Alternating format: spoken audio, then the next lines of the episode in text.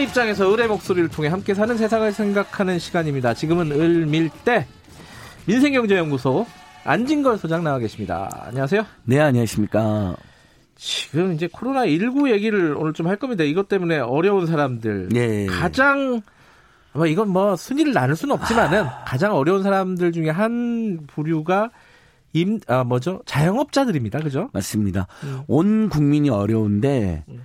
어, 일단 소득이 감소하는 데가 더 어렵지 않겠습니까? 네. 거기다 마스크도 내야 되니까. 네. 제일 소득이 많이 감소한 측은 누가 봐도 중소형 자영업자인데, 어, 추정치가 하나 나왔습니다. 어허. 소상공인 연합회하고 KT 빅데이터 센터 등이 조사를 해보니까 서울의 유동인구와 7, 80%가 줄어들었고 음. 가까이 그래서 매출 감소액을 추정한 건데요. 하루에 3천억 정도의 매출 감소가 발생했다. 음. 그러니까 사람들이 아예 안 나가거나 네. 안 가시니까 물론 이제 일부 뭐 마스크 업종이라든지 뭐 손소독제라든지 온라인 어, 유통업체들은 호황이죠. 네. 그런 면이 있지만 전체적으로 굉장한 지금 뭐 불황이다. 어, 그래서 코로나 19로도 걱정이지만 그로 인해서 생계 절벽에 이제 도달한 사람들은 더 걱정이 크다. 그러니까 뭐 이런 상황입니다. 예. 식당이나 뭐 이런 가게 하시는 분들이 일단은 임대료 때문도 그렇고 이게 휴업 폐업하는 게 많이 늘어요. 실제로? 많이 늘고 있습니다. 그래서 그래요? 그 지금 두 가지 이제 조사 결과 나왔는데요. 그 네. 직장 갑질 당하는 사람들 도와주는 직장 갑질 119라고 있습니다. 예. 이게 이제 되게 유명한 우리 뭐 노동 전문 변호사님들이나 노무사님들이 네. 도와주는 곳인데요. 어, 처음에는 이제 해고 공고사직 강요 비율이 실제 사물처에서는 이제 상담 1219건 중에 최근 상담 중에 예. 처음에는 한 8.5%였던 것이 예. 3월 넷째 주에는 27%까지. 음. 그러니까 이제 점점 해고나 공고사직 강요가 늘어나는 거죠. 아, 지금 이게 예. 노동시장 예. 얘기하시군요. 그러, 아, 제가, 그러니까, 여쭤본 거는 어, 그 가게 하시는 분들, 자영업자들 그, 얘기 그러니까 이제 휴 휴업이나 네. 폐업도 늘어나지만 네. 휴업 폐업하기 전에 먼저 하는 게 뭐겠어요? 종업원들 종업원 감원을 하거나 해고를 하니까 아, 당분간 나오지 마라. 이게 같이 예. 가는 겁니다. 그러네요. 통계가요. 예, 그래서 그러네요. 지금 예. 현재 어 현재 통계상은 일자리가 얼마나 줄었는지 네. 자영업자가 얼마나 줄었는지 정확히 안 나와 있습니다. 그렇겠죠. 어, 늘어나고 음. 있다는 것만 지금 확인이 된 거죠. 네. 근데 곧 있으면 이제 그런 통계도 나올 건데요. 분명 그다음에 이제 민주노총에서도 조사를 해 보니까 최근에 어, 상담 건수 중에 어, 그 피해 업체 제일 많은 데가 숙박 음식업, 음. 제조업, 운输, 창고업이고 어, 가장 유형별로 제일 많은 건 무급휴직이 제일 많았고 그 다음에 휴업수당, 해고와 공고사직 상담 음. 역시 똑같이 그거잖아요. 힘드니까 나오지 마라 일방적으로 통보가 되는 거죠. 이제 음. 휴업 폐업도 늘어나고 동시에 이런 통 늘어나고. 근데 지금 여기서 굉장히 중요한 게요. 지난번 제가 중소상공인 대책 이야기하면서 긴급 대출. 예. 자, 일단 전화번호는 1357로 전화하시면 안내를 해준다. 아, 1357이에요? 예. 그 다음에 음. 4월 1일부터, 그러니까 그저께부터는, 어, 줄도 너무 길게 쓰고 대출도 두어 달이 걸리고 네. 그다음에 처음에 소상공인 지원센터 가서 소상공인 확인서 받고 그다음에 신용보증재단 가, 고 보증 확인서 받고 그다음에 은행을 가야 됐어요. 네. 너무 번거롭죠. 어, 정부가 이것이 너무 번거롭다는 지적을 받고 4월 1일부터는 어떻게 했냐면 소상공인 지원센터로 가면 5일 안에 천만 원의 대출을 해줍니다. 네. 이렇게 지금 제도 개선돼서 제가 확인해보고 왔어요. 제가 직접 연락해봤어요. 1357로 전화해서 문자를 받았거든요. 제가 이제 중소상공인 어, 입장에서 어떻게 해야 되냐. 어, 일주일 전에 문자에는 서류를 8개나 내라고 되어 있어요. 음. 너무 복잡하죠. 근데 4월 1일 날 정확하게 딱 3개만 갖고 가면 돼요, 이제. 사업자 등록증. 네. 통장 4번, 어? 임대차 계약서. 아하. 이건 집에 다 원래 있는 거잖아요, 가게마다. 예. 그러니까 절차가 매우 간소화돼 있어요. 음. 자, 마스크 대란 때도 처음에 우리 국민들 굉장히 힘들었잖아요. 예. 근데 지금 많이 좀 이제 가닥 잡히고 예, 어, 맞아요. 룰, 룰이 예. 좀 안착한 것처럼 이제 중소상공인 대출도 지금 당장은 매출이 급감해갖고 힘든 분들한테 그래도 천만 원 대구 경북지원 1,500만까지 대출해 줍니다. 네. 여기 이제 신용등급 낮은 분들 특히 4등급이야. 1, 3등급 신용등급 좋은 분들이 시중은행 가면 최대 7천만 원까지 해 주시니까 그렇게 가면 돼요. 자, 근데 여기서 방금 구비요건이 사업자 등록증이라는 걸 보았죠. 네. 그럼 사업자 등록증도 없는 프리랜서나 그렇죠. 특수고용 노동자들은 음. 어떻게 하냐? 대출도 안 되는 거예요. 저리 대출. 지금 소상공인이 1.5% 저리 대출 해 주는 거거든요. 네. 그 다음에 5인 미만 사업장에서 일하고 있는 노동자들은 한 550만 명 정도 추산다는데요. 네. 이분들은 휴업수당, 음. 그 다음에 부당해고 이게 법이 적용이 안 됩니다. 음흠. 그러면 정작 이 상황에서 첫 번째 중소상공인들이 제일 힘들어서 임대료도 못 내게 생겼다. 그래서 착한 임대인 운동을 전국적으로 계속 호소드리는 거예요. 여전히 소수만 동참하고 있습니다. 아까 우리 뉴스 브리핑에서 잠깐 얘기했었는데 예. 그 신세계 그룹이 자기들은 정부한테 그 임대료 혜택을 받아놓고 어, 상인들한테는 깎아주지도 않고 있다. 그러니까 이게 실제 어. 대기업들이 가지고 있는 건물 엄청 많거든요. 그러니까요. 뭐 예. 백화점 포함하여 뭐 거기 다 입점되어 있잖아요. 그다음에 프랜차이즈나 대리점 본사들도 대기업들이 예. 많잖아요. 사실 도와줄 수 있는 범위가 엄청난데 아직도 소극적인 데가 많다는 지적을 꼭 하고 싶고 그래서 저희가 제가 최근에 뭘 하고 왔냐면 서울시 상가 임대차 분쟁 조정위를 갔다 왔는데요. 네. 어, 법에 보면 상가 임대차법이나 주택 임대차법을 민법에 보면 임대료를 감액할 수 있는 권리가 있습니다. 감액을 청구할 수 있는 권리가 아. 경제적 사정이라든지 여러 가지 문제가 생기면 예. 천재지변이라든지.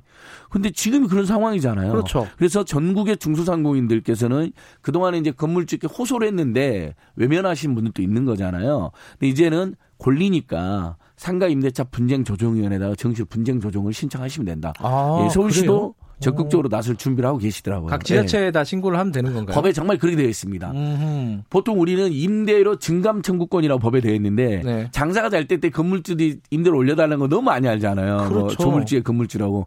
그 권리는 너무 많은 국민들이 알고 있는데 더 정작 더 중요한 장사가 안 될 때 깎아달라고 하는 권리는 사문화되어 있었던 거예요. 사실. 아, 그런 권리가 네. 있었군요. 근데 IMF 때 실제로 이걸 해서 소송에서 승소한 음. 사례도 있고요. 네. 일본에서도 종종 사용이 되고 있습니다. 그래서 어허. 얼마 전에 중소상공인 시민단체들이 어, 상, 상가임대를 깎아달라고 하는 권리가 있으니 적극적으로 행사하고 예. 전국의 지자체들은 적극 안내를 해라 홍보도 하고 음흠. 임대차 분쟁 조정이나 다 설치되어 있거든요 법에서 임대차 분쟁 조정위원회 예, 상가임대차 분쟁 조정에서 서울이나 경기도는 120으로 전화하시면 또 안내해 줍니다. 예.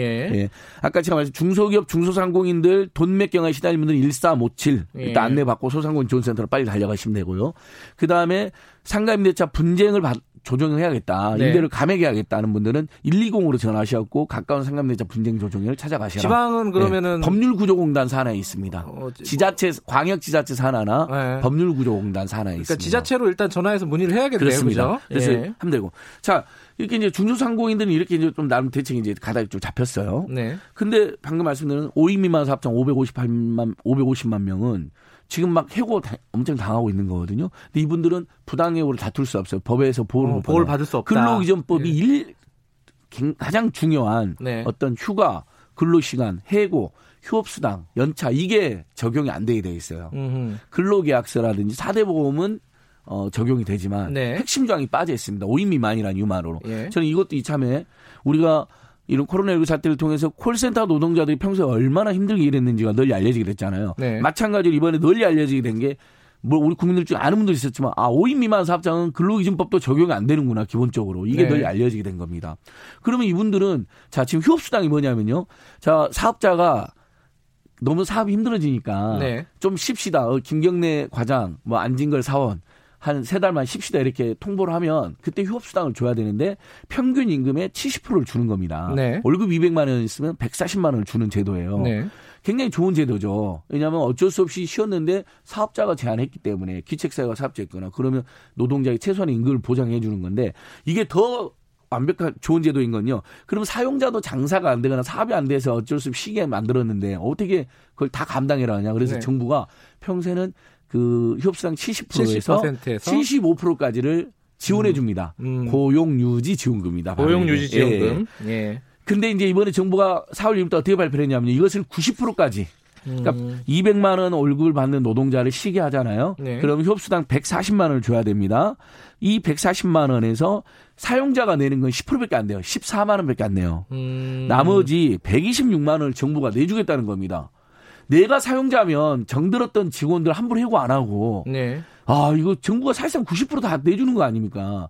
10% 14만 원만 내면 되거든요. 네. 근데 5인 미만 사업장 휴업수당이 의무화가 안 돼 있습니다. 네. 해고도 다툴 수가 없습니다. 자 휴업수당 제도를 활용하면 본인이 90%를 정부가 지원한다는데 10%를 자기가 부담해야 되잖아요. 14만 원. 그것도 부담되니까 그냥 해고를 해버리는 겁니다. 네. 그래서 정부 대책에 지금까지 나온 대책 중에 중소상공인 대책이나 5인 미만 사업장의 노동자에 대한 대책은 나름 형태를 갖췄다는 평가를 받는데 네. 5인 미만 사업장 특수공 노동자 프리랜서는 대책이 부족하다는 평가를 받은 겁니다. 음. 다만 그래서 4월 1일부터 또 어떤 제도가 시행되는 이게 4월 1일이 굉장히 중요한데. 네.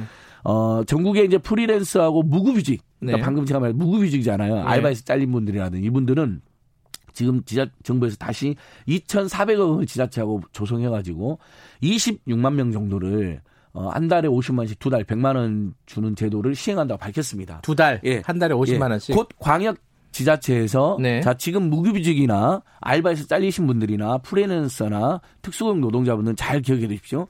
곧 광역 지자체가 공고를 낼 겁니다. 음흠. 그 방금 코로나19로 이렇게 생계가 막막해진 노동자나 프리랜서나 무급휴직중 분들은 신청하면 두 달에 100만 원.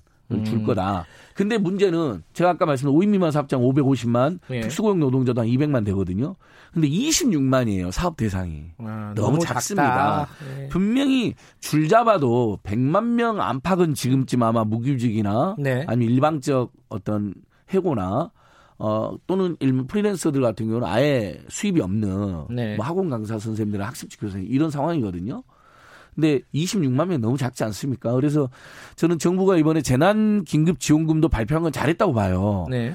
너무 잘했잖아요. 근데 70%로 되어 있으니까 그 쭉70%그 경계선상 있는 분들은 벌써부터 지금 고통을 그렇죠. 토로하고 네. 있잖아요. 그래서 저는 그 대상도 좀 늘려야 된다라고 호소드리고 싶고요. 네. 거기에다가 어, 이 프리랜서 무급휴직 중인 분들, 특수고용 노동자분들은 한 100만 명까지 지원 대상을 좀 늘려야 된다. 지금은 사상 최대 이기 상황을 얻으면서 여전히 정부에서 낸 대책은 의미는 있지만 너무 좀 미, 미흡하다 음. 이런 지적을 안할 수가 없습니다. 근데 아까 말씀하신 고용유지 지원금은 요거를 신청하려 고 그러면 어디다 해야 되는 거예요? 아 이건 고용보험에서 나오는 거기 때문에요. 예. 기본적으로 고용 고용노동부 각, 각 지방 어. 노동센터가 있잖아요. 아. 우리 노동청이라도 하고 예. 예. 아, 거기로 하는 예, 고용노동부 산하에 예. 각 지역의 노동청, 노동사무소에 예. 하시면 되고요. 어 다만 아까 말씀드린 것처럼 90%까지 이제 정부가 지원해 준다 그랬잖아요. 그러니까 예. 사업자들께서도 그 정든 직원들을 해고하는 게 얼마나 가슴 아픈 일입니까? 예. 가혹한 일이고 그러니까 해고하지 마시고 이 제도를 이용하시라고 다시 한번 말씀드립니다. 무려 90%를 정부가 지원해 줍니다. 단 대기업도 그렇게 지원해 주면 안 되겠죠. 그래서 대기업은 그대로 66.66% 정도만 지원해 줍니다. 네. 이렇게 되어 있고 이것은 그래서 지금 오인마만 사업장 노동자만 돕는 고유하다라는 단체가 만들어졌거든요. 음흠. 고유하다는 단체가 지금 내세운 대책이 뭐냐면 어, 사업자들이 그 10%도 부담되고 신청을 안 하는 경우에는 노동자가 직접 신청을 해서 그냥 정부에서 어 무급휴직을 당한 노동자들한테 그냥 70%를 음. 직권으로 먼저 주자고 이런 대책도 음. 내놨습니다. 그, 그, 각 지방에 있는 고용복지센터나 그, 그 홈페이지를 통해서 이거를 신청을 할 수 있다고 합니다. 그리고 아까 말씀하신 뭐 특수고용 노동자 그리고 프리랜서 이런 분들이 두 달 동안 한 달에 50만 원씩 받을 수 있다고 했잖아요. 생활하셔서 네, 이거는 지자체에 신청하는 건가요? 그렇죠. 광역 지자체가 음. 지금 정부 발표는 정확히 4월 1일부터 이 사업이 시행이 된다.